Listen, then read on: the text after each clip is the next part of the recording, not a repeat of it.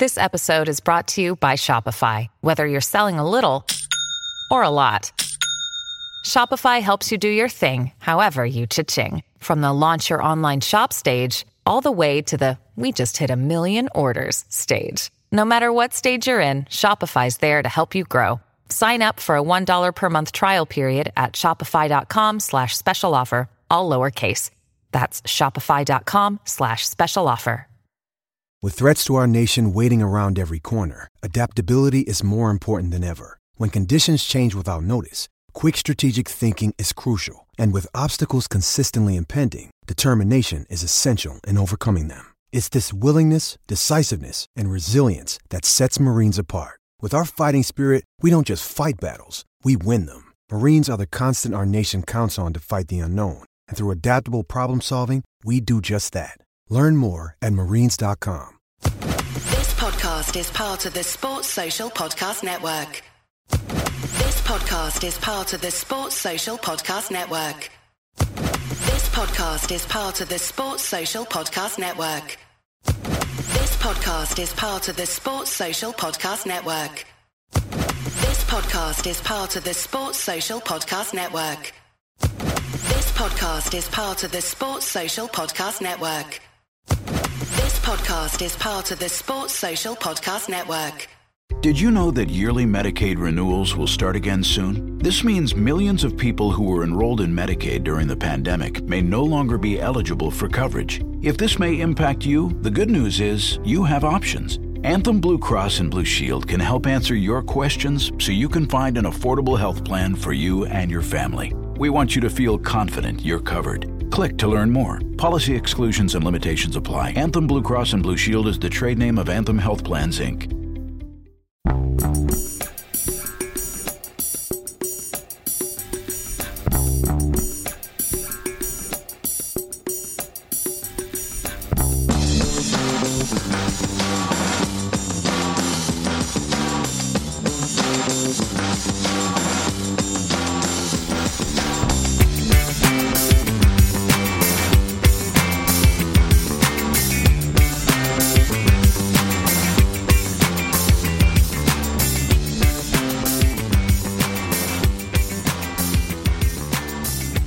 Welcome to a Celtic State of Mind. I'm Paul John Dykes, and today I'm delighted to be joined by Lawrence Connolly for the ACSOM Bulletin. Lawrence, welcome back. How was your Christmas, sir?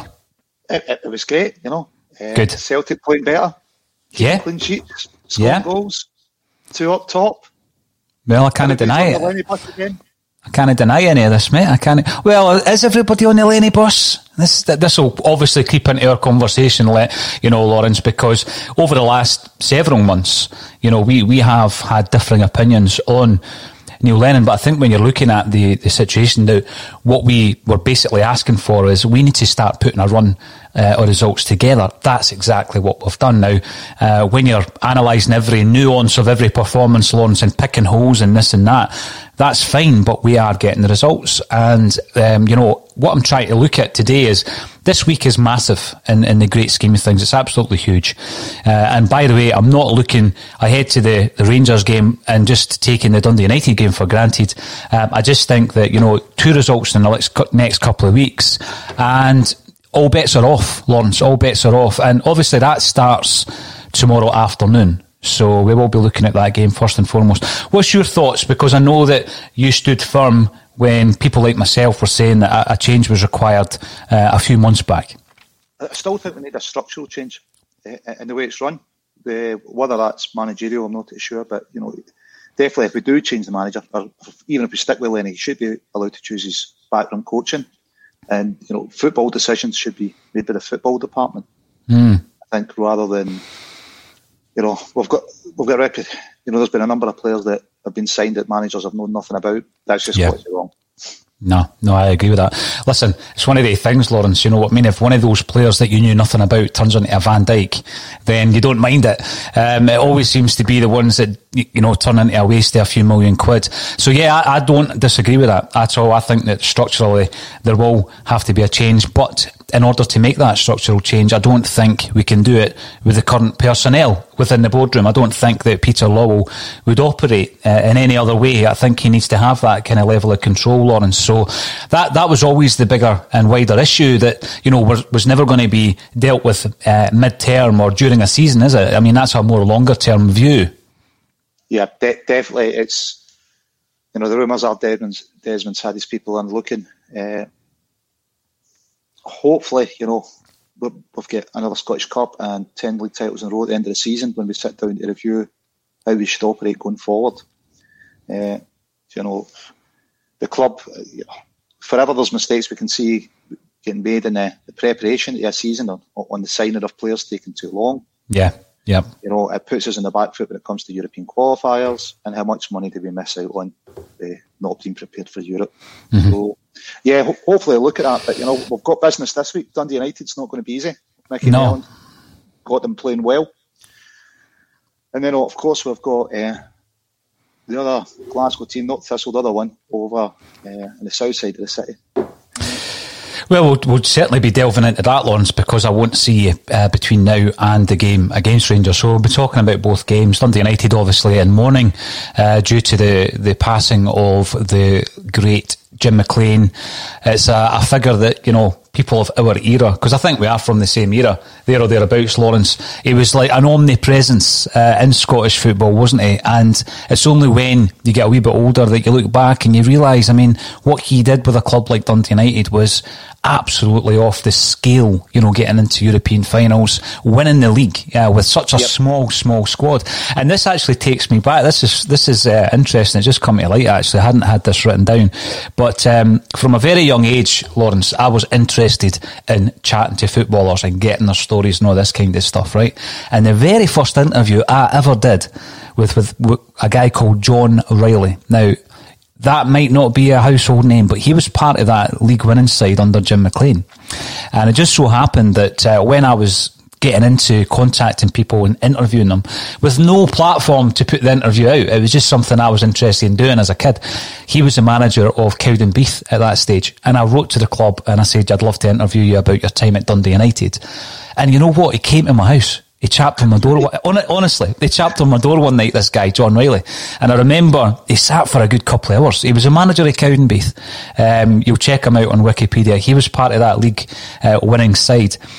And he, he came in, my mum made him a cup of tea, and he basically gave me like a 90 minute interview. And at that time, I didn't even have a dictaphone. I was writing everything down. You know what I mean? So I, I was able to. I'll have the notes somewhere, uh, knowing me with my archive. But um, many of those stories that stuck in my mind were all about obviously Jim McLean and the way that he built this club.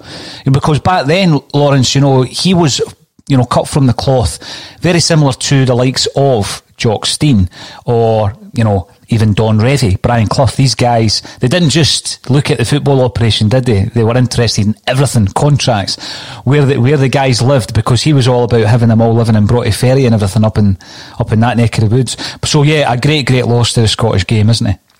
Yeah, definitely. Uh, you know, as you say, European trophies, won the League Cup. Uh, rumours of the European Cup semi being fixed, mm. refs being bribed. Uh, develop some cracking young players. And you know the old Dundee Ur boys, obviously, uh, were the, the smaller club in Dundee, weren't they? Uh, mm-hmm. you know, and, and, he really put them on the map. Was, uh, oh, he did. He just did. Scotland, but you know, in Europe, they were a major force. Yeah, you know what, as well, though, when you look at it, and uh, I did read the Duncan Ferguson biography. It was uh, written by Alan Pattullo, uh, the Courier writer, very, very good writer. And there was this wave of players at Dundee United, Lawrence. Uh, times had changed. So when you think back to the great side that, that McLean built first time rounds, and Davy Narey, Paul Sturrock, Paul Hegarty, and Maurice Malpas, so many of those players stayed with the club, didn't they? I know that some of them left, and Ralphie Milne and Richard Gough, etc., on the left. But then he had another wave, and it was you know Andy McLaren, Christian Dailly, Duncan Ferguson. Um, Ray McKinnon even was part, of you know, an unbelievable crop of players coming through. But the times had changed and these guys were looking for their big moves. Obviously, Dailly went down south, uh, you know, Ferguson went there via Rangers. And uh, when you look at that, you just think to yourself, Jim McLean couldn't change um, his ways but the players were changing and the times were changing. Uh, because if he'd kept that crop together again, that that could have been a force in Scottish football. Yeah, some cracking players he, he had there, wasn't it? He was always one for giving youth a chance, that wasn't he? You know, I suppose maybe that was the size. United they didn't really have the money to go out and buy, no matter mm-hmm. how successful they were. You know, that, that the crowds were fairly limited. But, uh, yeah, some cracking players there. A couple of uh, Hamish McAlpine ended up playing for us as well. He did, didn't he? Yeah. What, what, was it a one game and a friendly? Ah, I, I think Celtic were short for some reason. I can't remember but, uh, why, but yeah, there was one game. There's a great uh, picture of him, yeah, with the Celtic Tammy and all that on. Yeah. Hamish McAlpine. Absolutely. player that got uh, McLean uh, to drop the training because it was non-stop for training. Uh, mm-hmm. You'll remember McAlpine was a bit hit and miss at crosses. And uh, he eventually persuaded McLean to give up on him, saying, look, boss, I know what you're trying to do, but the more I'm practicing, the worse I'm getting. so eventually, Ken McAlpine got his way. And he did. He was known to take a penalty. Was McAlpine, but, but the reason we're talking about Jim McLean, as well as the fact that um, Scottish has lost an absolute great um, in Jim McLean, is that obviously we're facing Dundee United tomorrow, and I'm taking nothing for granted. Yeah, it's only natural that you're looking to the game coming up against Rangers, Lawrence, but we have a very tough obstacle to overcome before we face Steven Gerrard's men, and that is in this Dundee United side. You look at even just the, the forward line of Marc McNulty and Lawrence Shankland, you think, well, you know, I'm hoping. I'm hoping that we have a central defensive partnership that is Ajer uh, and Duffy or Ajer and Jullien, uh, depending on injuries, you know, because, and I'm not criticising Nir Beaton, I just don't think that there, there is that same partnership there for tomorrow. That's my biggest concern for tomorrow's game, you know. Yeah, definitely. I don't think we've got a partnership. I'd still keep Ajer at right back. Uh, mm. I'm not convinced that uh, the Jullien Duffy partnership. I think they're, they're, too similar. I don't think they move together well in the, the park as a partnership. So I'd play one of them. I, you know, in, in beating, I suppose, is maybe more of a sweeper. That he doesn't get attracted to the ball as much as, as Jullien or Duffy do. So maybe a partnership there. I, I don't know, but it's certainly something that we need to be sorting out you know, once once we get through these two games in the transfer window yeah, that's where we need to be looking at strengthening.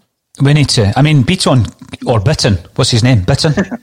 yeah. Uh, Bitton should have scored a couple of goals against Hamilton. I mean, he had two brilliant uh, chances in the box from corners, as it happens, and he probably should have scored both of them. Yeah, yeah, definitely. Uh, he's not averse to a long range shot either. He scored a few crackers at distance. Uh, I'm not completely against him at, at centre half you know, as a stand-in. Uh, but you know, we've got two games to get through. He, he's an experienced player for us. You know, maybe Lenny will shock us. Maybe he'll bring back young Welsh, who didn't do too much long, long in the games they've done. But uh, I suspect he'll be eye at right back and, and beating it. Is that with one eye um, on the encounter at Ibrox as well, though? uh, Lawrence, when you're yeah. thinking about the width that, that they have uh, from their fullbacks. Um, and again, you know, yeah, I want to concentrate on Celtic, of course I do, but uh, when I look at that side, um, then you are looking at, you know, Tavernier having the, the season of his life, um, and a lot of that is offensively. And on the other side, Barisic, if fit, um, is, I think, one of their best players as well. So I, I, asked the question yesterday before I dropped out of the conversation to, to leave Kevin and Russell to it. Um, you know, how do we nullify that? Because that is one of the biggest threats, not forgetting other areas, areas of the park, which I think they have improved in. Well, you know, Jim Goodwin said, said it, you know, the way he beat them was, simple, just nullify the fullbacks. Mm. You know, he was almost playing it back six, six, at some points, but he said, yeah, just not nullify the fullbacks, and that was it. That was his, his game plan. Uh, and yeah, Tavernier's obviously having a better season than Barisic, but that's where the dangers are going to come from. That and uh, set pieces, you know, fouls and perhaps penalties, who knows. Again, Lawrence, it's, it's sometimes difficult actually um, to go through a conversation about the game without that cropping up, um, uh, and it's one of these things because you don't want to, you know, focus entirely on the issues of the officials, but you know when you're you're seeing it, the game against Hibs, for example, uh, which I predicted would be a one-one, um, mainly because Jack Ross loves a one-one draw. If you look at these previous jobs, but it should have been at least a 1 1. And, and that does concern me. It really does concern me. But in saying that, and I'm probably going to get pelters for this, um, I, you know, when you you look at Bobby Madden uh, as the man in charge, um, it's even hard for me to say it, but probably the best of a bad bunch. Now, I'm going to get pelters for that. People are going to pick up on specific decisions he got wrong against Celtic, but I, have seen him performing pretty strongly in these this type of game. Yeah, on, on occasions, but uh, you've got to query the SFA. Ex Rangers season ticket holder Bobby Madden referees the game. Who else do you get though? You know, I, I could probably. I, I know. Someone yeah. that you know has an, such a strong affiliation who's a, a season ticket holder to one team. He denied that, I think, didn't he? When uh, was he on the Si Ferry show? And he was and he denied that. Go watch the other podcasts, mate. To be honest.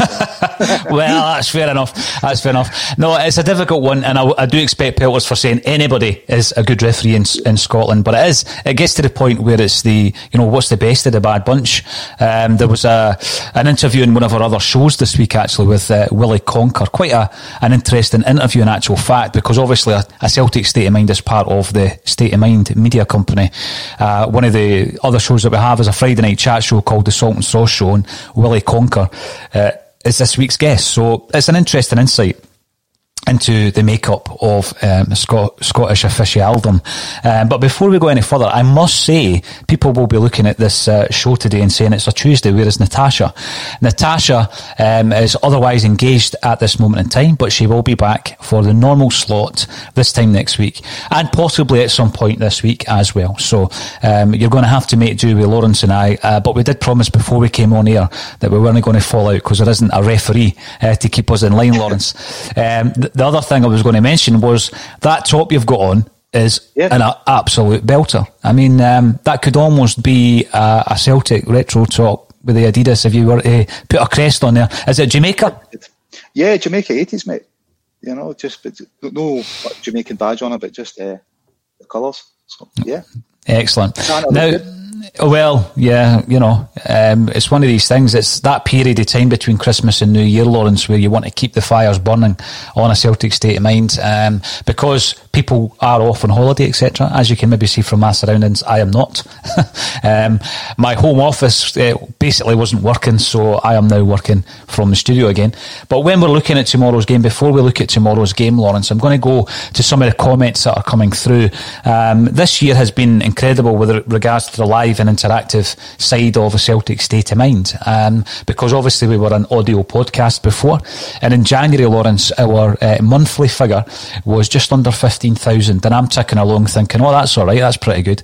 And it was mainly an interview based show where we were interviewing one. In fact, what we normally did was we would get a, a session up at the Tolbooth in, in, Stirling once a month, four hours, four interviews, and that would see us for a month. And that, that was basically how we were doing it.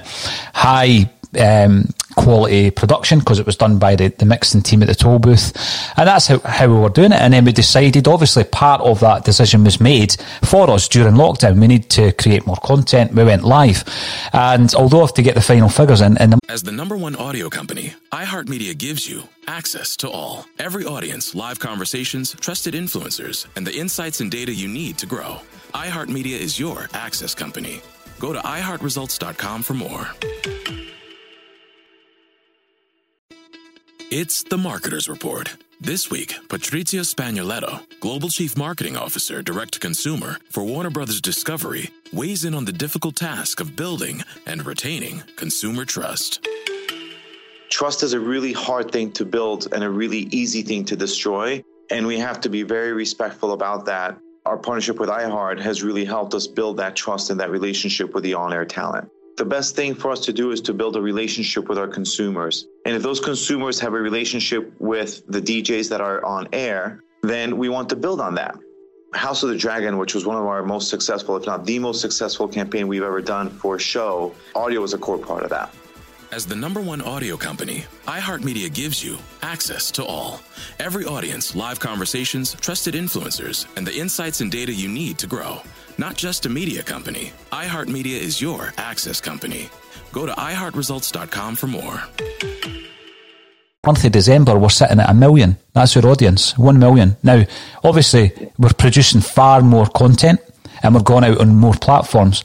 But that that's astonishing. But that's down to uh, not just people like yourself who are contributing, and Natasha and Kevin and Russell and all the rest of the team, but the people who have embraced it and getting involved, and you get to know a lot of the names popping up time and time again on the comment section. So I've got to thank everybody for getting involved in what we're doing here. We've got bigger plans to expand it. The bulletin will always be a daily bulletin at 12.30, but there's other shows that we're looking at, a Celtic State of Mind related, Lawrence, going into 2021. Uh, but again, these things are generated by the reaction you get from the audience. So let's have a, a look at some of the, the chat coming through. Patrick Murphy, quite a lot of talk about Saturday among fans, but tomorrow is massive. If we don't beat Dundee United, then Saturday holds little value in a title race. That would effectively be over. 100% focus on Wednesday. Now, I tend to agree with Patrick Lawrence because I did see some comments during the week from James McFadden who obviously is a Celtic fan, a couple of opportunities in his career to sign for Celtic. I would have liked to have seen him in a Celtic jersey a couple, you know, a couple of points in his career. Um, and he was talking, as well as talking about David Turnbull's impact at Celtic, obviously the former Motherwell man. He was talking about the fact that Celtic can't drop a point. Some Celtic fans were quite critical of that. But when I'm looking at the situation as it stands, Lawrence, I think that's where we are just now. We, we really can't drop any more um, distance or, you know, uh, between Celtic and, and Rangers at this moment in time. And when, for example, Rangers had the early kick-off at the weekend and they beat Hibs 1-0, the way I was kind of looking at the Hamilton game is, right, we need to win more than 1-0 because we need to at least claw back a few of these goals. There's a big deficit there. So some people might think that James McFadden or, or indeed Patrick um, are overreacting. I don't. I actually agree with that. I think we've got to get maximum points until such times as we're up there three or four points behind Rangers, um, because otherwise, you know, we're looking at a situation where we need to win every other derby for the rest of the season, and it would need to be a ridiculous scoreline. You know, 8 0, 8 0, 9 0. I think, you know, for, for, the past few weeks, we've been every game's a must win game, isn't it? Uh, I think Patrick's right, it's, it's bang on. You know, every game's what must win, which maybe makes. Uh, it's coincided with us hitting a bit of run of form, maybe it focused the minds a bit more. Uh, you know, Lenny's eventually played kind of the diamond in midfield. When you talk about contributors, I think Philip DeMarco on here mentioned that months back that that's what we should be playing, the two up top. So defence is, you know, if we, I think we've got to play a settled team against Dundee United. We've got to play a similar team to, you know, that's going to start against Rangers. But yeah, every game is must win just now. Mm. Can't afford to drop any. It looked like against Hibs as they, they might have dropped points even the previous game uh, against United, you know, with St Alfie and his blessed forearm, uh, it looked like they might have been in trouble there. But yeah, but we've got to kind of take care of business every game now. No, you're right. And and by the way, I did mention that. You'll remember, Lawrence, because I was, you know, looking at uh, young Smith, who's a fullback at Dundee United and who scored that day, Liam Smith, big Celtic man. Um, just for anybody who wants to watch his progress. Dundee United, obviously, it was 2 1 that day. It certainly wasn't um, a convincing victory for Rangers. And as you say, they were lucky they got out of jail with regards to that red card that should have been given. They St Mirren defeat, obviously, during the week. Um, and then Motherwell went ahead. I know the Rangers eventually pulled that back to 3 1. And then the 1 0 against Hibs. And again, you're looking at a couple of dodgy refereeing decisions in terms of the penalties. Um, and again, I don't want to focus on that, Lawrence, because then people say, "Oh, it's conspiracies and you are scraping the barrel, etc." But these things are happening. You know, they're being discussed um, on other platforms within the media in terms of the, the poor refereeing decisions that, that day. So I do feel that there will come a point where that St Mirren game, I would have much rather that was in the league. I've got to say, in terms of the you know the the, the League Cup game. Um, but I, I do think there will there will come an occasion where Rangers maybe drop points unexpectedly. And it's at that point that if you've not been on it, and I, I look back to that St Johnstone one each game, Lawrence, where we dominated the first half, couldn't break the, them down, same old story kind of thing. They take the lead, they were, we're chasing it for a draw. These are the games that you look back on, you know, and think that's the two points that, you know, really would have uh, pulled us right back into this race here. So yeah, I totally agree with that. Uh, but that takes us up nicely to tomorrow's game. So we'll have a, a few more uh, comments coming in. Richard Murray comments commenting on YouTube. And for anybody who is watching on YouTube, uh, because we're getting some massive figures on there, but uh, please remember to subscribe because uh, there will be loads of other content and, as I say, new shows as well coming out uh, under the Celtic State of Mind banner over 2021 and all free.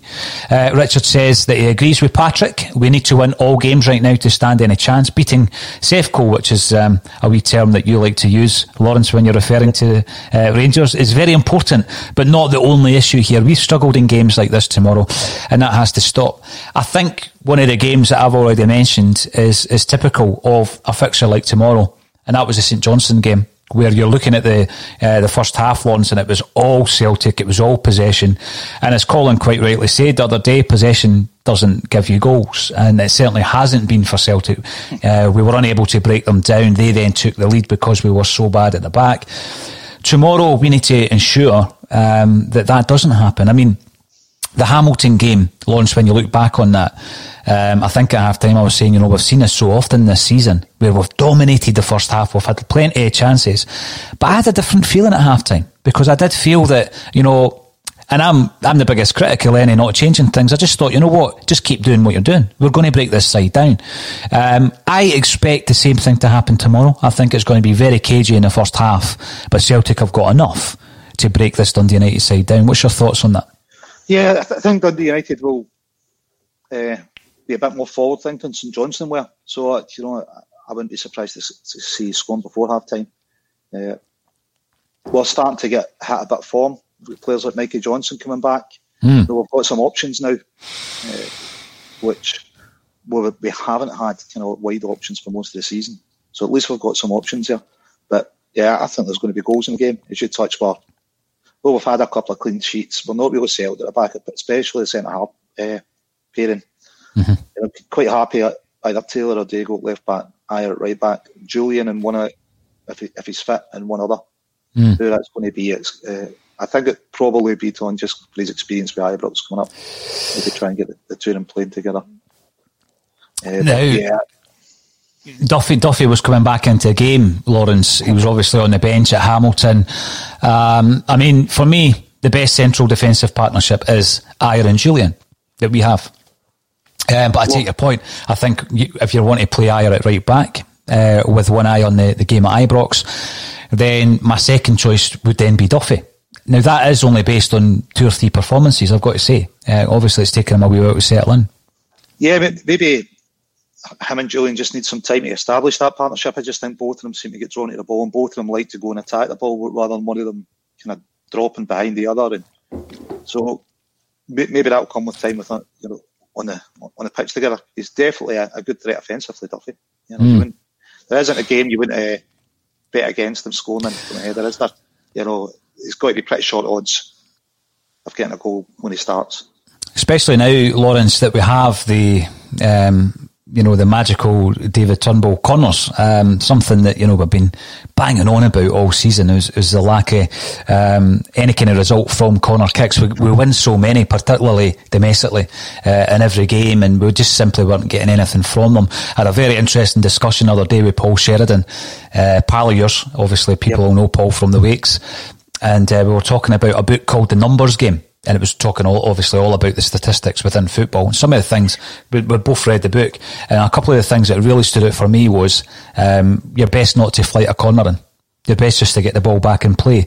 And they'll give you all these statistics that, you know, you're very, very unlikely to actually score from a corner, uh, you know, they're, they're from a header. And, and it's bizarre because I think Barcelona implemented that a few seasons ago, didn't they, in Spain, where yep. basic, basically you just tap it, play it short, get the ball back and play. It's like you're playing seven asides.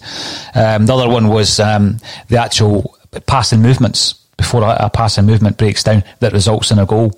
And it's something like, you know, when you looked at that goal we scored at McDiarmid Park, 22 passes, you had uh, Lustig crossing it in with the heel and all this kind of stuff. And it was Dembele that finished it, I think. 22 passes or 24 passes. The chances of that happening are, are one in a million because normally um, a goal scoring move's made by, I think it's between four and six passes. Incredible. Yeah, but Jimmy the con- used to do that with Coventry way back in the 60s, and he would mm. them up the divisions. Uh, 60s, 70s, he turned them up, and, and, that was his idea, you know, it was like four passes to get it in the box, you know, just had it down the line and the wingers would running on it, and it's his job to get it across, and but uh, fairly basic stuff. But but he looked into the stats way back then and said, "Look, this is your best chance."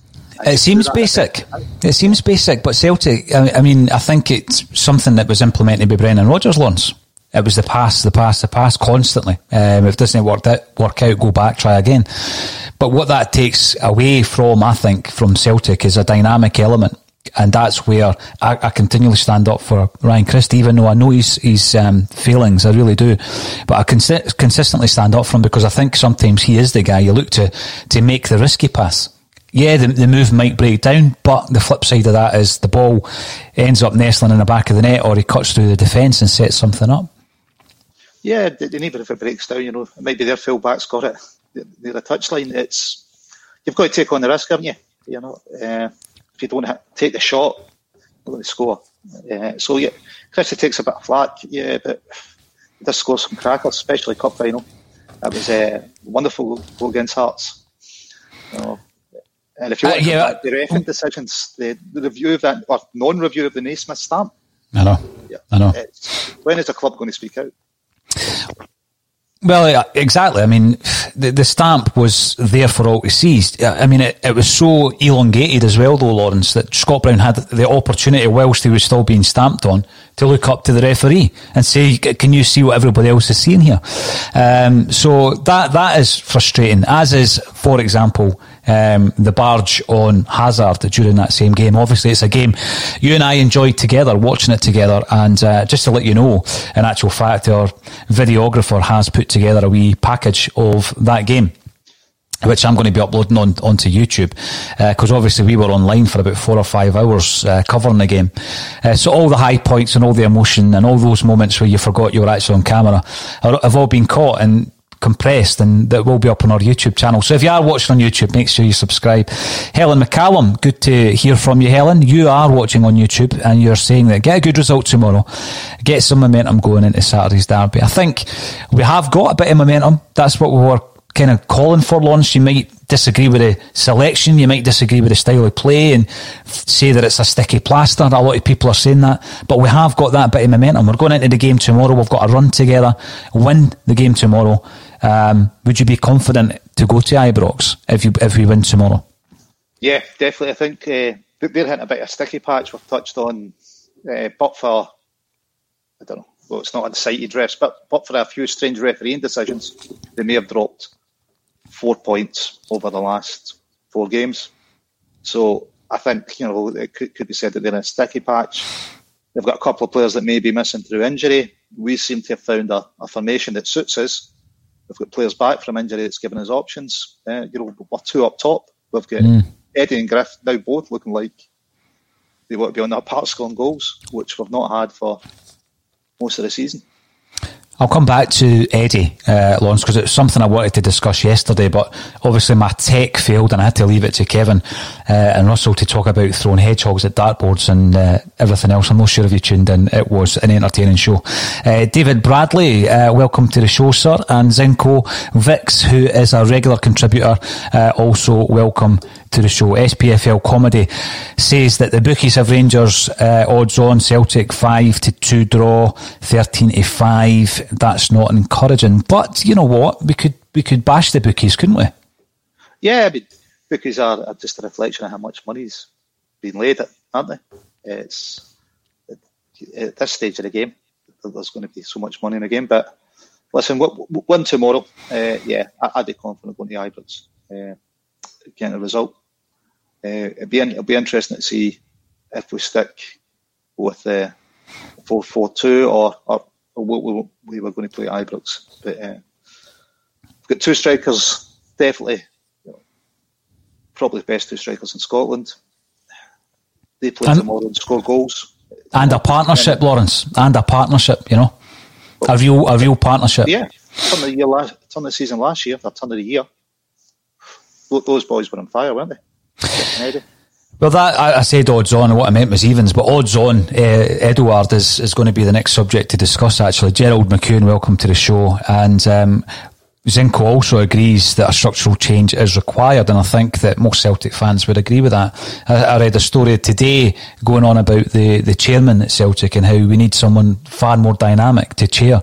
Um, you know, when you're looking at that board and you're looking at, uh, you ask any Celtic fan who are the decision makers at Celtic, and they'll, they'll name Dermot and Peter, and you think, well, where's the other driving forces on that in that boardroom, Lawrence? Know, I don't think yeah. we have any. We used to have strong characters, you know. Uh, John Reid, like him or not, and Brian Quinn, you know, guys with real gravitas. And uh, yeah, I think it was David Lowe, was, and he said on the podcast a while back as well, in his interview, you know, it, it needs freshening up. It, it, needs a bit of change and a bit of new blood in there. Uh, everybody, I think, just takes it as Desmond uh, and Peter that make the decisions. Uh, but that outwardly seems to be the appearance. Mm. So what the rest of them picking up wages for, I don't know. And uh, the free trips to European away legs, etc. Um, but again, that's another discussion we'll have on another podcast, I'm sure, Lawrence, at some stage from Facebook. We can't go back the way and bring Brown back in. This is another discussion. We must stick with the youth. Now, um, Colin Watt, who is getting involved in the comment sections, and I will be bringing Colin into this discussion uh, via his comments, was saying that he expects the, the team to start tomorrow to be the the team that we would expect to see at Ibrox. Lawrence, do you think that's uh, Lenny's thinking? Could be. You know, uh, yeah. You don't know if we play four four two again and and get a good win tomorrow. No injuries. Yeah, I, I think think so. You know, especially a centre half partnership, we really need to get that. Yeah, some game time for whoever mm-hmm. it's going to be that, that's going to going to go to Ibrox. Uh, we've got to be thinking about how, how we're going to deal with the wingers, uh, or sorry, attacking fullbacks. Uh, there, so so yeah, I think Colin's got a good point. Will Lenny change anything? Will they do for Ibrox? Would they put a man marker on it, Tavernier? I, I don't know. You know, Jim Goodwin's t- touched on it. That's kind of how you nullify them. Just take care of fullbacks, and mm. that stops most of the threat. So I don't know if, if Lenny will, will change it if he gets a good win tomorrow night. He may, may feel that you know, it's a few wins in the top. We've got a system that's working now. Why change it? Yeah. Well, the big thing again, though, Lawrence, is we've got Scott Brown, who not only entered the, the 500 club, he's played over 600 games for the club now. Uh, so decorated as a Celtic captain, so influential over a number of years. But this momentum, this run of games, other than the cup final, of course, uh, which actually Scott Brown was very influential in, um, has, you know, it's been at the same time, uh, you know, as Scott Brown being removed from the side and Soro coming in. So I wasn't sitting here day after day saying we need to drop Brown, we need to drop Brown. What we have seen since he's dropped out of the side is a completely different um, dynamic within that area of the park, Lawrence. And then you ask the question, well, you looked at what Neil Lennon did for the Scottish Cup final. Um, and obviously the, the pick-up in form had coincided with Brown being out, but he brings Brown back in for the Scottish Cup final. He kind of hinted leading up to it that he was going to do that. And then after the game, due to injury as much as anything else, Brown's back out the side. Do you think that he's going to try the same tact at Ibrox? You know, Brown was great 45 minutes. Uh, we saw what he said. He's a competitor, if nothing else. Uh, even against Milan, he did a good 60 minutes, but it's getting a full 90 minutes out of him. Uh, to be honest, I hope he starts with Soro. He's a lot more energy, covers more ground, and he moves the ball quicker. He moves the ball forward quicker. So I'm, I'm hoping he starts with Soro. If he brings Brown in, you know, it's do you think they're going to get 90 minutes out of him? Which is the big question just now. Uh, you know, his, his, second half performance against Hearts definitely waned a little, which is maybe why Hearts come into the game so much. So I, I think bench is a great. Brown's probably a great option. Having a bench, bench is best place for him. You know, uh, bring him on the second half to, to, to, to push things on. Or he may, try something weird like use him as a man marker. You know, who knows? Because he, he is, as I've touched on, he's a great competitor. If you put him one on one against somebody, you you back Scott Brown to win his battles all the time in Scotland. I think he just got that that streak in him. Yeah, Yeah, he does. He certainly does. Um, he is still up for the battle, um, no doubt about that. But sometimes, again, you can you can get too involved in that kind of drama, that sideshow. Um, and I think it's Soro the fact that uh, I'm not going to say there's a naivety about him, but sometimes that works in your favour because you're fearless. You're going into a game, and, yep. it, and for him, it's a big game. Of course, it is, but he doesn't have that baggage. He doesn't have that history. Um, for example, Scott Brown versus Scott Arfield. I know Arfield's probably struggling to actually make the game. But the other thing I was going to ask you, Lawrence, is in terms of the the, the fullbacks. Obviously, Jimmy Goodwin um, did brilliantly well the other week there and uh, defeated Rangers again. Obviously, the referee pulled up in the warm up, but again, that that was maybe just lucky on our part.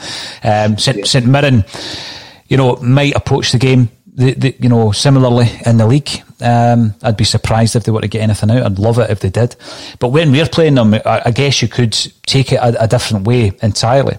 You can either try and soak up um, the the offensive nature of Barisic and Tavernier and if you were going to do that, I reckon you're looking at Taylor at left back because his defensive abilities, maybe higher at right back. But if you're going to try and attack these guys, stretch them, pull them out of position, what are our options? So you're looking, well, we've got Jeremy Frimpong Jeremy Frimpong really disappointed in that first game against Rangers, Lawrence. I watched that game with you. Um, he was almost fearful to try to take on his man, which is his instinct always to take on his man. Um, on the left hand side, what's our options there? Again, Elyounoussi really failed to impress in that game. Missed a brilliant chance, uh, and I know he's not a, a left a left winger as such, but if he's in that area of the park, welcome to the show. What's your dog's name, Lawrence? That's Jacob. Yep, oh, lovely. lovely, Jacob. And on the left hand side, we've got Elyounoussi, who I think could uh, stretch them. And I'm not saying as a winger, but obviously he loves to come inside. Somebody needs to pick him up. And then you've got the question of Mikey Johnston. Because uh, Mikey Johnston obviously uh, has started to come in. We've not seen a great deal of him. Lawrence, he's obviously trying to work his way back to uh, match fitness if he starts tomorrow, that is going to be a very interesting selection because then I start thinking about him at Ibrox. He's been criticised for some of his previous performances at Ibrox. Some might argue that he was hung out to dry a wee bit previously, played out of position. Um, I think he could be key. I really do. I think he could be key at Ibrox. And by the way, as Colin Watt quite rightly pointed out the other week, either side, he could play right or left. Yeah, he's definitely gives us options. I mean, the first Rangers game, I think Frimpong, you looked at it, two or three players on him. But every time he got the ball, we were that slow getting the ball out to him as well. So I, I think Rangers have perhaps identified he was our main danger man. They didn't have a lot of options wide. So I think they knew the plan was get the ball to, to Frimpong and he was going to get yards up the pitch. You can always so fast. And they looked to nullify that. So we've got some options. Yeah, Mikey Johnston. It's good to have him back let's see if he starts against Dundee United. I think uh, that's going to be a bit. He's definitely going to be an option that I'd like to see him get some minutes at some point against Rangers. You know, he's got goals in him. He can can beat a man. Uh, he's got great feet on him, hasn't he? Uh, so yeah, definitely like to see Mikey. What will Lenny do? You know, will he do anything like man mark? Honestly, I'd like to, like to see him uh, maybe try man mark Tavernier I remember uh, Annoni done it against Laudrup, and Laudrup didn't get a kick of the ball and completely mm. stopped him that game. Mm-hmm. Uh, would Lenny do something tactical that a, a change? Obviously, it's going to kind of change the formation then. Maybe. Yeah, I, I don't know, but well, Jim Goodwin's touching it. You, you stop him, you more or less stop their game. Because I don't know if Parish is, is going to be fit, is he, for, for uh, to play against us? He played against Hibs, so I would need to have a look at the, the lineup tomorrow, Lawrence, and see if he if he starts. Yep. So, yeah, hopefully, you know, the coaches at Celtic are, are giving Lenny some advice. They'll have been watching the video. I'm sure it's just rumour, rumours that they don't watch it, that, that they'll be watching, you know, how Rangers playing it. It's no surprise. It's 4 3 3. They're, going to come out and they're going to try and put everything through their fullbacks. They're going to get down easily and try and get free kicks in and around the box to get crosses in. Uh, I think that's generally how they how they seem to, to play against teams. We've got to be wise that you know don't be giving away cheap fouls mm. because the ref will give you know he will give the free kicks. Yeah, absolutely. Now, Colin Watt uh, is coming in to suggest massive game tomorrow. Absolutely, Colin. Dundee United, no mugs. Team that starts tomorrow should be the team that plays January the 2nd. Um, uh, obviously, two entirely different games, but I get what Colin's saying, and I think that if we do look at uh, Mikey Johnston appearing tomorrow, then to be honest with you, Lawrence, I'd be pretty excited with that because, you know, I think that the width has been one of our biggest issues this season. Laxalt doesn't give us width. You know, I, I do rate Laxalt. I think he brings a lot to the table, but he doesn't give us width. You know, he doesn't hit the byline and cross it over.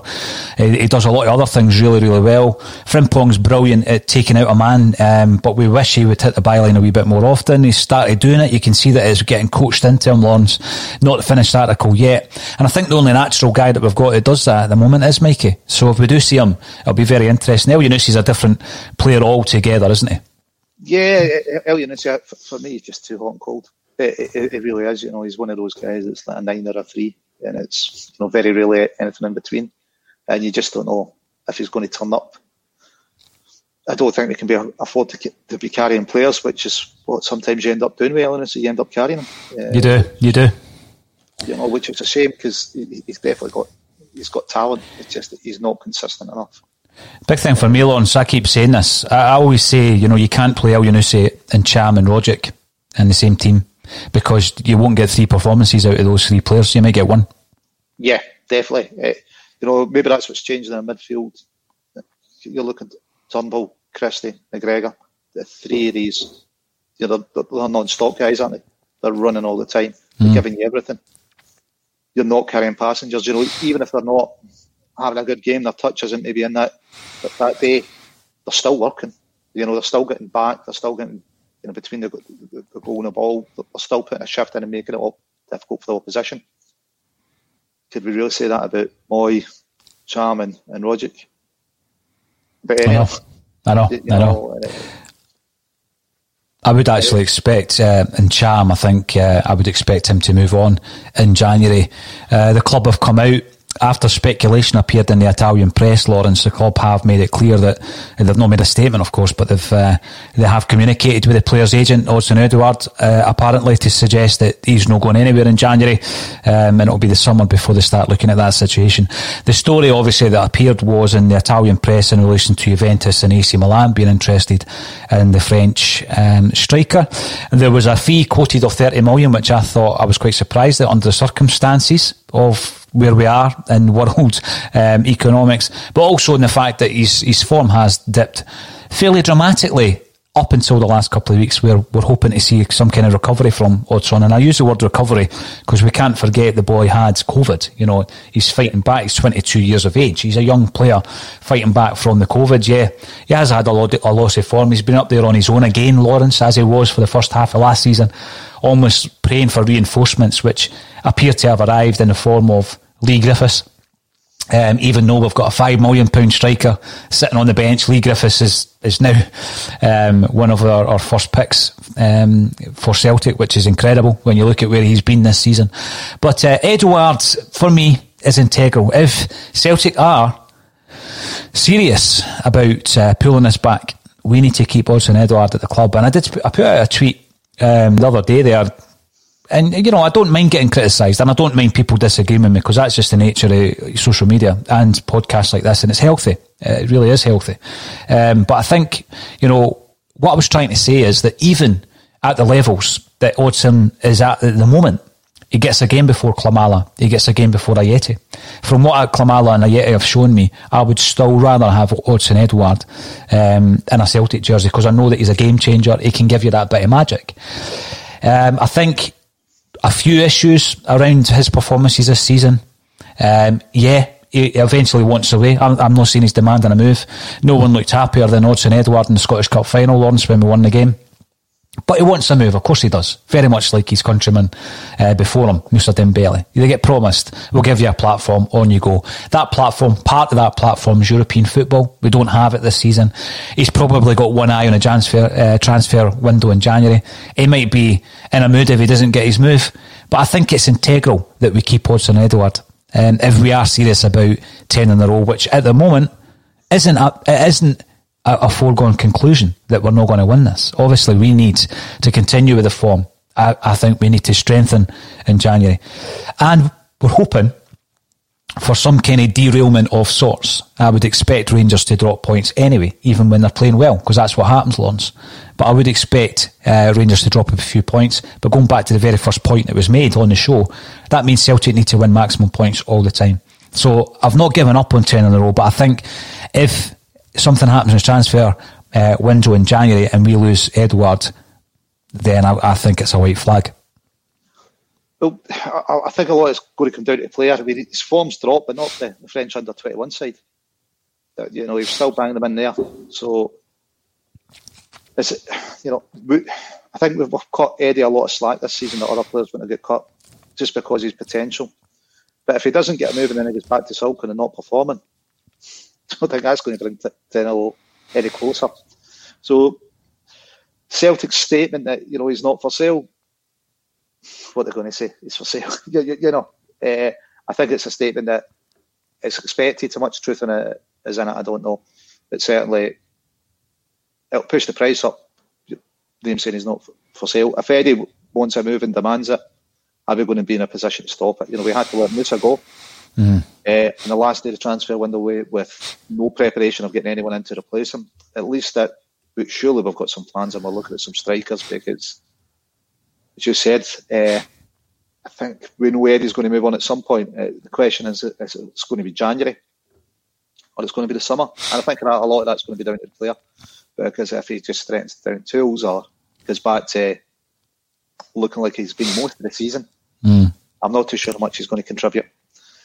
Which, if I've got an offer of 30 million and we've got a, a replacement to bring in, it's, it's, it's going to be a hard one to say no to. Uh, yeah. Hold a player against his will when you know what kind of performances he put in the first half of the season. Mm-hmm. And I mm-hmm. take it, you know, that he wasn't part of a two then, he didn't have partnership that he seems to prefer playing in. But he was scoring for France under 21s. He was putting in some great performances for them that certainly were mirrored on his time at the park for Celtic. Mm. So uh, it's going to be a tough decision, and I suppose it's going to be based on the size of the bid. And hopefully, we've already got a couple of replacements uh, that we've, we've identified and, and watched the, the YouTube highlights at least on and, and got reports on. Uh, should the worst comes to the worst and it, it, it moves back on. Absolutely. Now, Robert Highland uh, is commenting, I am not on the Lenny bus. He still needs to go ASAP. The club is still going backwards. And uh, Con Turk 67, I seriously don't see us taking anything off them. Not that we can look over United at the moment, these next two games are make or break for the 10. I think the next week is massive in terms of any hopes of 10 in a row. Uh, Alex Robb, Dundee United have had good results. Will be difficult tomorrow. Um, I think they've had reasonable results. I mean, it's not as though they're setting the heather like Lawrence. Let's be honest. It's, you know, they've not gone on a 10 game winning streak. It's, they've had reasonable results. So I was looking at their form, uh, over the last couple of months there. I think Celtic have got enough, um, to overcome Dundee United. You know, the same way that we've, uh, you know, been winning games over the over the last few weeks. I, I, do think that you know they're a decent enough side. I think that there's a bit of threat up front. Has Shankland made that step up? We know that he's a he's a championship player. Um, he's very successful at that level. Has he made the step up? Um, the question could be asked um, that you know you, you could make the point that he's not at this level because I'm saying that, and let's just hope he doesn't score the winning goal for Dundee United tomorrow. Um, David Bradley got to win tomorrow big time, and Zinkovic. We need to put in a great performance tomorrow. Puts us in a good state of mind for travelling to Grayskull. Now, I'm going to have to say something about Castle Grayskull. Remember, Castle Grayskull was for the good guys. Castle Grayskull was He-Man's. It was Snake Mountain that was the bad guys. So would you not be calling Ibrox Snake Mountain? I always hear it getting called Castle Grayskull. I'm an 80s kid, Lawrence. I'm an 80s Maybe kid, man. just call it Poundland. Aye. There we go. Uh, Facebook reckon four points out of the next two fixtures keep Celtic in it. Now that's interesting because if Celtic were to draw tomorrow, it'd be pandemonium uh, on the bulletin come Thursday. Uh, and then if we go out and, and, beat Rangers at Ibrox, you're then uh, ruin the, the, the chance that you had to pull it back even longer. So uh, four points, you know, I don't even think that's enough, Lawrence. No, I, I think we want to take six points. Then we're into is it fourth of Jan transfer window window mm. opens. Mm-hmm. It appears that the club have some money, uh, and really, what you know, Edouard's part is going to be part of the transfer window, but what else are we going to do? Are we going to look? We're going to stick the young Conor on goals, and we're going to look to bring a keeper in. Are we going to look to spend some money on white players? Because you know it was rumoured that Lenny wants a couple of win white players in at the beginning of the season. He didn't get them. Are we going to put that right in this transfer window? Uh, as you say, is Ntcham going to move on? I don't think he's contributing a lot. Uh, we've got a lot of midfielders. The, the, minutes I saw young Henderson get, I'd rather have him in the team than Ntcham just now. You know, and so I, I think if we can move Ntcham on, it would be probably a wise thing to do. His contract's running down. I think both Brendan and, and Lenny have struggled to get the best out of him. There's definitely a player in there. He's definitely mm-hmm. got a talent. He, again, it's consistency. He doesn't show consistency enough and doesn't show that he wants it enough. So, yeah, I think moving him on. So I think it's six points. Uh, and then it's kind of, if Lenny can deliver six points, it's a, a big look over to Nicky Hammond and whoever else is involved in the decision of recruiting players and, and see what they have. Rumours we want uh, uh, young boy Robert from Airdrie. Yeah. But so hopefully we'll look at a couple of winners, centre half. I don't know about the goalkeeping situation. If Conor keeps another two clean sheets, you know, did, did they change? I was going to ask you, Lawrence, about the goalkeeper situation moving into the January transfer window. Um, I do expect Celtic to bring in another goalkeeper, but I also expect it to be a, a, short term fix because we're looking at Barkas and we really can't risk throwing him back in, um, especially where we've got Conor Hazard who is playing well enough to keep the jersey, certainly. Uh, now, we've been told time and time again on the podcast, get over old players that you could maybe bring back. We've been told that about Paddy Roberts. We've been told that about Filip Benkovic, uh, centre half, who's barely kicked a ball since he left Celtic. And should we be getting told that about Fraser Forster, or is it a case of you just go out there and you try and negotiate again a deal to bring him back up the road, even if it's a short term six month loan deal? And if that's the case, Lawrence, I would expect one of our goalkeepers to go. Now, yep. Then you're asking yourself, well, I wouldn't, I wouldn't be expecting Conor Hazard to go because he's yep. shown enough that he is uh, worthy of being part of that first team squad and pushing for the first team jersey. Um, I think there has been some moments of his performance against Hearts that you know questions might be asked about, but the boy's starting to get clean sheets, and I think he's going to grow in confidence. Um, going into the second half of the season, I think it would be pivotal to bring in someone like Fraser Forster. But then it begs the question: who leaves? Do you get a move for, for Scott Bain, who, for me, is a third choice goalkeeper every single day of the week for Celtic? Or do you try and cut your losses with Barkas? Or do you cut a deal whereby Barkas goes back to, to Greece on loan? These are all the questions. I, it wouldn't surprise me if we try to cut our losses on Barkas, you know. Depends what, what you can get in the market. Uh, with the emergence of a Conor, if you bring Fraser in, is it going to be short term, or would you look, look to resurrect a deal from the summer? and bring him long term. You know, you need to find a buyer, wouldn't you, uh, for either Bain or Barkas. I suppose that that's the thing. Barkas, we've got a longer contract. Bain going to be in a shorter contract. Maybe maybe it's t- time for him to move on.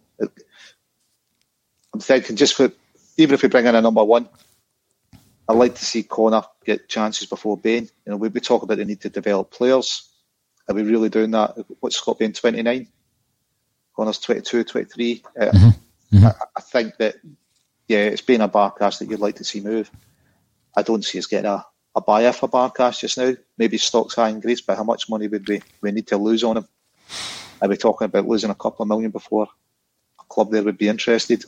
Even if you put him back on loan, does that really solve our issues? I'm, I'm not too sure you want three good keepers. Maybe it is time to move Bain on. I think if, if we get someone in, uh, get gives a good signal to to Conor. Uh, mm.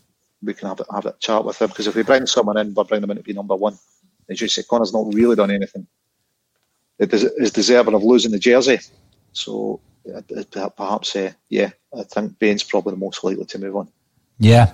You mentioned uh, developing players, Lawrence. Now, as I said at the beginning of this show, um, as part of A State of Mind, which is the media company that we operate under, there are a number of other shows. One of them is a very regional show whereby uh, Portobello uh, 06s have a broadcast, and that allows parents and players to get involved in various challenges. And um, what we do is we try and get uh, guests to come in and offer some advice to young football players, and we do it in the form of a Q and A, just a chat between me. And we've had people in like you know Mickey Weir came in, uh, we've had the goalkeeper Cammy Gill who plays for Dunfermline, he's came in uh, to offer advice, uh, various others. Uh, Colin did one of the interviews with Gary Locke recently before the Scottish Cup final. So the other week there, we were visited by Jackie McNamara. Uh, I called him a Celtic legend on Twitter, and I think he is a Celtic legend. But what I got from that conversation, it's not the first time, Lawrence, that I've had this feeling about Jackie, is Jackie's got an edge, right? And you know what? I think that he was um, unfairly treated at Dundee United. Uh, and I also think that he made the wrong decision by going to York. And I don't think he would deny that himself. But when you look at the development of talent, uh, Lawrence, often with a very, very small budget, Jackie McNamara worked wonders at Partick Thistle and also at Dundee United. And there's a whole list of players, as long as you're on, that he worked with, he brought into the clubs. He sometimes rescued from the scrap heap a number of players. And I'm really, uh, every time I speak to him about youth development, I, I, come away thinking that he has got it nailed. I actually did rate him as a manager, but, you know, obviously he's had his health scare, and I'm delighted to say that he's fighting fit. He's, he's coming back really strongly from that. Um, but I asked him, I always do, uh, would you get back into management? And his answer always is never say never. But uh, it's been on my mind over the last few days since I spoke to him um, that he should be back at Celtic Park. And I think he should be involved in the Celtic Academy. I really do. I think that, you know, his ability to develop young players and identify young players, Lawrence, um, is, is incredible. And I think he's a, a great loss to Scottish football, but I also think he's a great loss to Celtic. I mean, he should be in the academy in some capacity. What's your thoughts on that? Yeah, definitely Celtic legend. Uh, you know, it was sad to see him go. I think Celtic were, were slow in getting a contract offer to him at the time that he left. You say, developed a number of young players. He had an interesting uh, contract at United where he get rewarded for developing the players and selling them on. Definitely worked well for him, didn't it? Uh, so he seems to be able to spot players and bring them on. It's something we could be doing. Whether it's in the academy, I don't know. Maybe, maybe could be using him in the coaching coaching setup as well. Uh, he definitely knows his football, Jackie. Uh, him and Sid were very much a partnership, though, weren't they? And any time I've heard, heard Sid speak, you know, he's kind of real switched on. So, would you bring them in as a team to the, the academy? Well, you know, I think that he's got the ability to operate at quite a high level within an academy. Um, you look at what he's done as a manager. Um, he was the chief executive of York City Football Club. You know, he knows a football club from grassroots right up to the very top. And I think that he could do very well in a high position within Celtic's academy. And I think that uh, if another club were to, to see that potential and to give him a position, Celtic will be ruining that as a missed opportunity. Yeah, yeah, he's definitely worth looking at, isn't he? Uh, you're then looking at moving someone on, but we do need to do better at developing players. Part of that's kind of getting them first team ready, isn't it? And and they're, they're going to be there. Hopefully, you know, we, we'll, we'll have Mikey, Callum, Jamesy Forrest back before the end of the season. Conor, you know, we, we've still got a reasonable number in and around the first team. Uh, but if Jackie can improve on that, you know, definitely get him in. Now, just for everybody who is tuning in on the comments section, obviously I'm multitasking, I'm monitoring the comments as I'm speaking to Lawrence. And um, I'm aware that a few are still falling through the cracks, and I am moving through them one by one, uh, removing them. So I don't know what they've got in terms of time. They've got far too much time in their hands, Lawrence. I certainly don't have time to troll Rangers podcast and broadcast, but uh, they really need to get a life, and they're being they're being blocked one by one. We'll get through them. Uh, we definitely will get through them, and I'll have a look through the comments at the end of the show as well. So if you're going to come in with all that kind of nonsense, and by the way, uh, I was going to mention that you know the Alex Dyer uh, story that broke in terms of racism. Um, it just shows you out there Lawrence, the cesspit that we inhabit and I've seen a lot of it over the last few weeks and months on social media, on this broadcast, on this podcast. And you know, the nastiness and the, and the toxic nature of people's states of mind. And it says so much more about them that someone would craft some kind of communication. I'm guessing it's a letter and, and send it to Alex Dyer at Kilmarnock. Absolutely unacceptable behaviour. But I see it not always racist, I've got to say, but I see it on a day to day basis on here, presenting a Celtic state of mind on social media. And people really need to get a grip. They really need to get a grip. I mean, it's a cesspit. It's toxic. Now, they can throw anything they want at me. Absolutely anything. I can take every single bit of abuse they can throw at me. No problem. But there's a lot of people out there, Lawrence, who can't deal with that. Yeah. And it needs to be managed. It really needs to be policed definitely. I mean, well, you want to look at me for a manager as uh, being attacked in the street, attacked at his work, bombs and bullets through the post. Mm-hmm. You know, I, I think the Celtic supporters we, we appreciate, you know, the dark side of the society we're, we're living in, and, it, mm-hmm. it's something definitely needs to be policed and cracked down on. Uh, yeah. Absolutely, but we will be continuing to monitor it on a Celtic state of mind because uh, you know that element, Lawrence, are certainly not going to affect the one million views and listens that we've had in December. Uh, we're going to continue to build this platform, make it stronger, make it a place where Celtic fans can come and chat and disagree and debate. I mean, I do that. Uh, we did that last week. Watched the podcast. It was actually quite amusing. Uh, you love Lenny. I don't think he's the man for Celtic anymore, but that's just the way it is, and that's just the different views. And you know what? If we were going to the game in a car or on a supporters bus or we're having a pint after the game, we could have the same discussion. We're not going to fall out about it. But that toxic nature of some people out there is absolutely unacceptable, and we'll, we'll root them out. We'll definitely weed them out. Lawrence, so if you're watching, you know, you really need to find something better to do with your time. You really do, lads and lasses. But um, on that note, uh, give me a wee prediction for tomorrow, Lawrence. I'm going to go 3 0. Uh, I think we'll keep another clean sheet. Uh, I think we'll get the win. Uh, tune us up uh, for a win at Ibrox. Mm. And will we get that win at Ibrox? I think so. I think we're, we're going to surprise a, few critics. Uh, I think they've been looking shaky. Barring uh, any kind of abominations by the referee, I can see he's winning 2 or 3 now there. Right. Well, Lawrence, you'll be back on Tuesday to discuss that, both games, and you'll yep. be joined by Natasha Meikle, who regularly joins us on a Tuesday on the Bulletin. But all that's left for me to say, Lawrence Connolly, is thank you once again for joining me on a Celtic State of Mind.